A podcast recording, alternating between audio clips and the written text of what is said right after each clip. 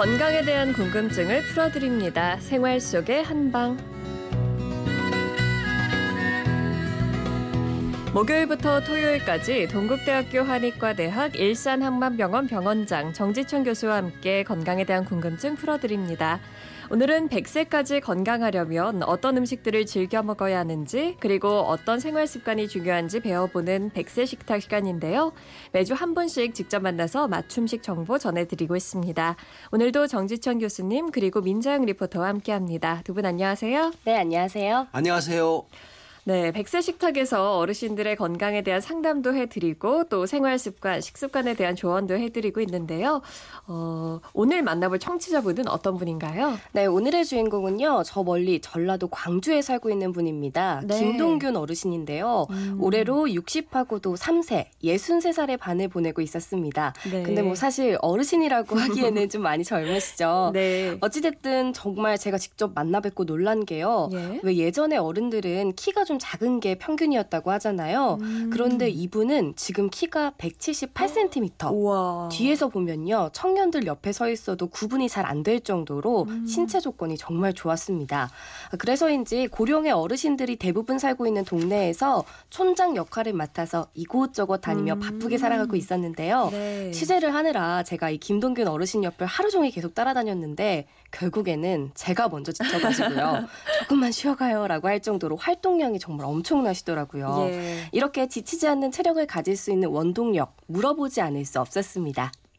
아침 일찍 일어나가지고 아침 밥을 안 먹으면 안 나거든요. 그러니까 두 그릇 정도 먹어야 밥이 보약이 않느냐 싶어요. 잡곡밥으로 됩니다. 보리, 햄미 여러 가지 섞어가지고 잡곡을 많이 들어요.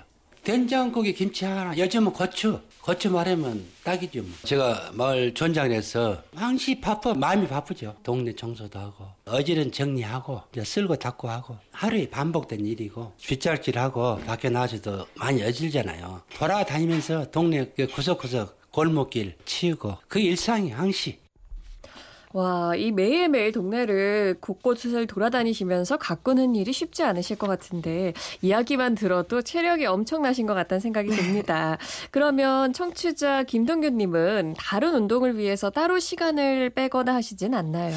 어, 사실 이분은요, 다른 운동을 하고 싶어도 할 수가 없다고 합니다. 어. 이 9년 전인 2007년에 허리 협착증 때문에 수술을 받았던 이력이 있어서 네. 지금 허리에 나사가 4개 정도 남아 있는데요. 어. 이것 때문에 심한 운동은 시도해 볼 엄두를 못 내고 있다고 하셔요. 음. 대신에 동네 곳곳을 돌아다니면서 건강도 챙길 겸 하루에 만보 이상 걸어 다니려고 노력은 하고 계셨습니다. 아, 수술을 한번 하신 적이 있으시군요. 네. 지금 김동균님의 일상생활 속을 좀 들여다봤는데 원장님 어떻게 들으셨어요? 예, 일찍 일어나시는 분, 음. 특히 뭐 이분처럼 뭐 동네를 부지런히 돌아다니면서 일을 이것저것 많이 하시는 분이라면은 네. 아침 식사를 잘 하는 게이 굉장히 중요합니다.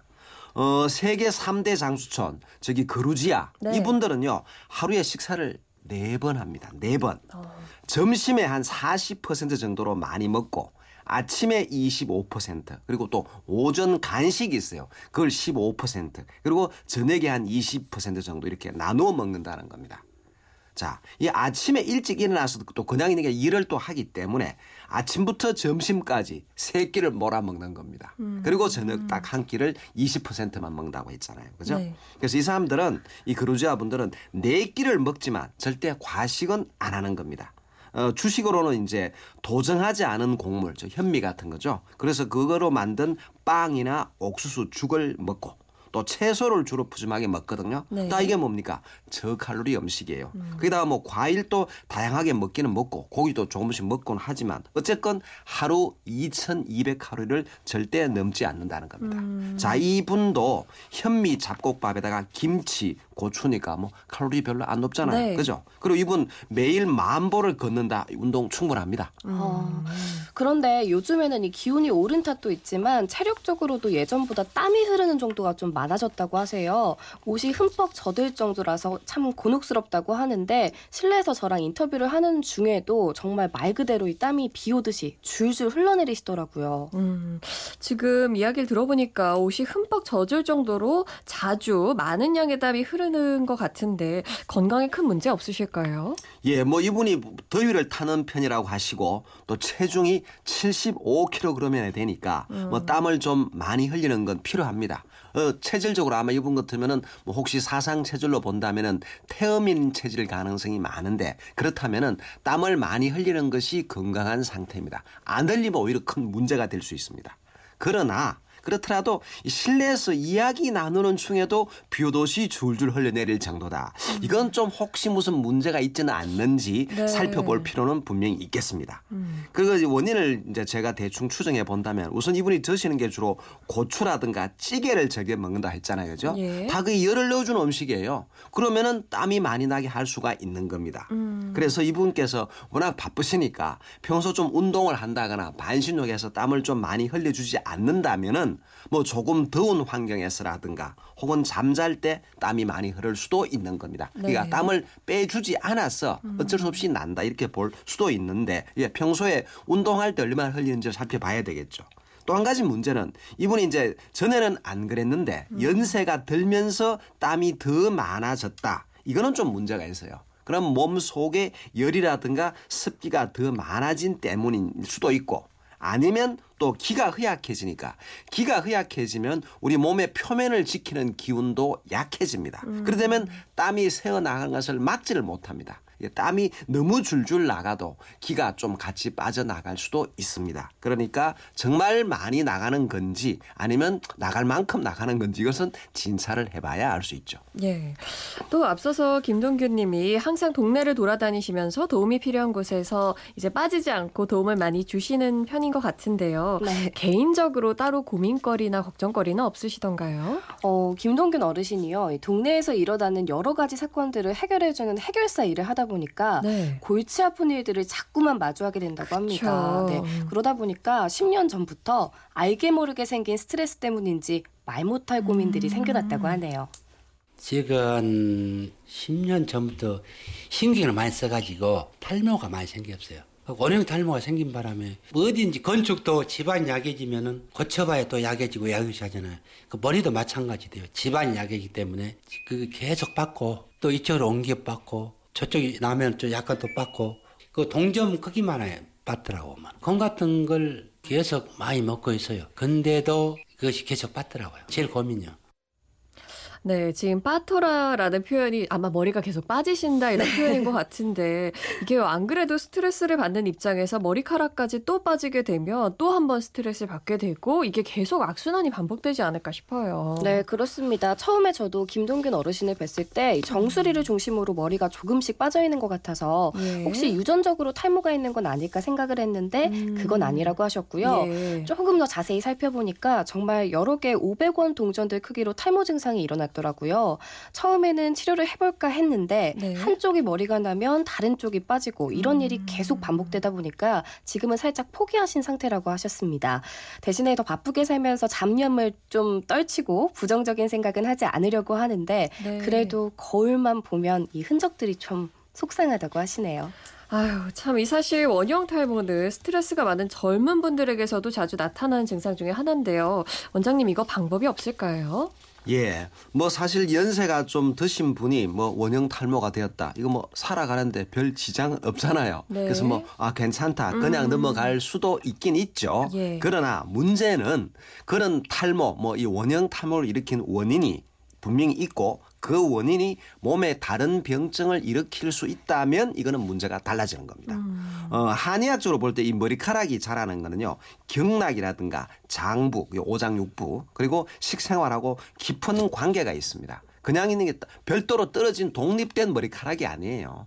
예. 그래서 이 머리 특히 그 중에서도 이 머리카락이 신장의 전기를 받아야만 정상으로 유지되는 머리카락 같아 보이는 머리카락이라는 얘기입니다. 네. 예? 그런 신장 계통에 속하는 거예요. 그러니까 어, 오장육부 중에서도 신장의 전기가 왕성하고 쇠약한 것이 모발에 나타납니다. 네. 즉 신장의 전기가 왕성한 모발이 잘 자라고 검, 검은색을 유지하고 잘 빠지지 않고 신장의 전기가 쇠약하면은 잘 빠진다거나 색깔이 이상해진다거나 잘안 자란다거나 그런 겁니다. 또 폐도 머리카락과 깊은 연관이 있습니다. 그래서 신장이나 폐에 무슨 병증이 있으면 이 머리카락 이상이 생깁니다. 물론 또 기후도 그래요. 너무 건조한 기후가 지속될 때 머리카락 잘 못 자랍니다. 아마 담배 피우는 여성, 술 많이 마신 여성들 머리카락 결이 굉장히 안 좋을 거예요. 왜냐? 몸에 물기를 말려서 건조하게 하니까. 네. 머리카락도 건조하면 안 자랍니다. 그리고 신경성 원인도 있습니다. 뭐 화, 특히 화를 잘 낸다. 걱정 근심이 많아서 열기가 생겨난다. 뭐 흔히들 속된 말로 왜 뚜껑 열린다 그러잖아요. 네. 뚜껑 왜 열립니까? 머리에 열이 올라가잖아요. 머리카락이 열 받으면 못 자랍니다. 머리카락이 빠집니다. 열 때문에 머리카락이 자랄 수가 없, 살아갈 수가 없어요. 예, 그런 거거든요. 그래서 이 열이 많이 생겨나 몸에 있는 음기라든가 혈을 손상시켜서 머리카락이 빠지게 하는 겁니다. 사실 실제로 이 머리카락이 한의학에서는 뭐로 보느냐면은 혈지여, 그러니까 피의 나머지다. 그러니까 피를 몸에 공급해주고 피의 나머지 부분이 혈로 간다, 머리카락으로 간다는 얘기입니다. 그래서 피 속에 열이 많으면 머리카락이 누렇게 되기도 하고 습기하고 열이 많으면 끈적끈적해지고 특히 두피에도 기름기가 많고 막 가려우면서 머리카락이 부분 부분 듬성듬성 다발로 막 빠지게 되는 겁니다. 자 그런데 이 저 이분이 또 동네 이장 뭐 촌장을 맡고 계신데 이 동네 분들 의견이 제각각이지 않습니까? 이 조정하는 일이요 굉장히 또 그렇죠. 골치 아픕니다. 아마 네. 어쩌면은 그분이 그런 참 이 동네 여러분들의 의견을 조정하느라 정말 신경 쓸 일이 많아서 그 때문에 빠질 가능성이 일단 많다고 보고요. 또 한 가지는 이 체질적으로 열하고 습기가 많은 편 178에 75kg. 네. 여기에다가 또 이분이 아까 드시는 음식이 고추를 많이 드신다 했지 않습니까? 뭐 혹시 또 뭐 부추나 마늘 또 많이 드실지 모르겠는데 그런 열이 있는 성질이 열한 음식들을 많이 먹는 것도 이렇게 열을 올려서 빠지게 할 수도 있습니다. 네. 근데 문제는요. 그런 열이 머리카락으로 올라오는 게 문제예요. 그냥 몸에 있어도 또 물론 문제지만 네. 머리로 올라오면 머리카락만 빠지게 하는 게 아닙니다. 머리 속에 뭐가 있죠? 뇌가 있잖아요. 예. 거기에 열이 많이 가면 아이들은 경기가 나고 어른들은 중풍이 옵니다. 아이들은 경풍, 어른들은 중풍이 올 수가 있습니다.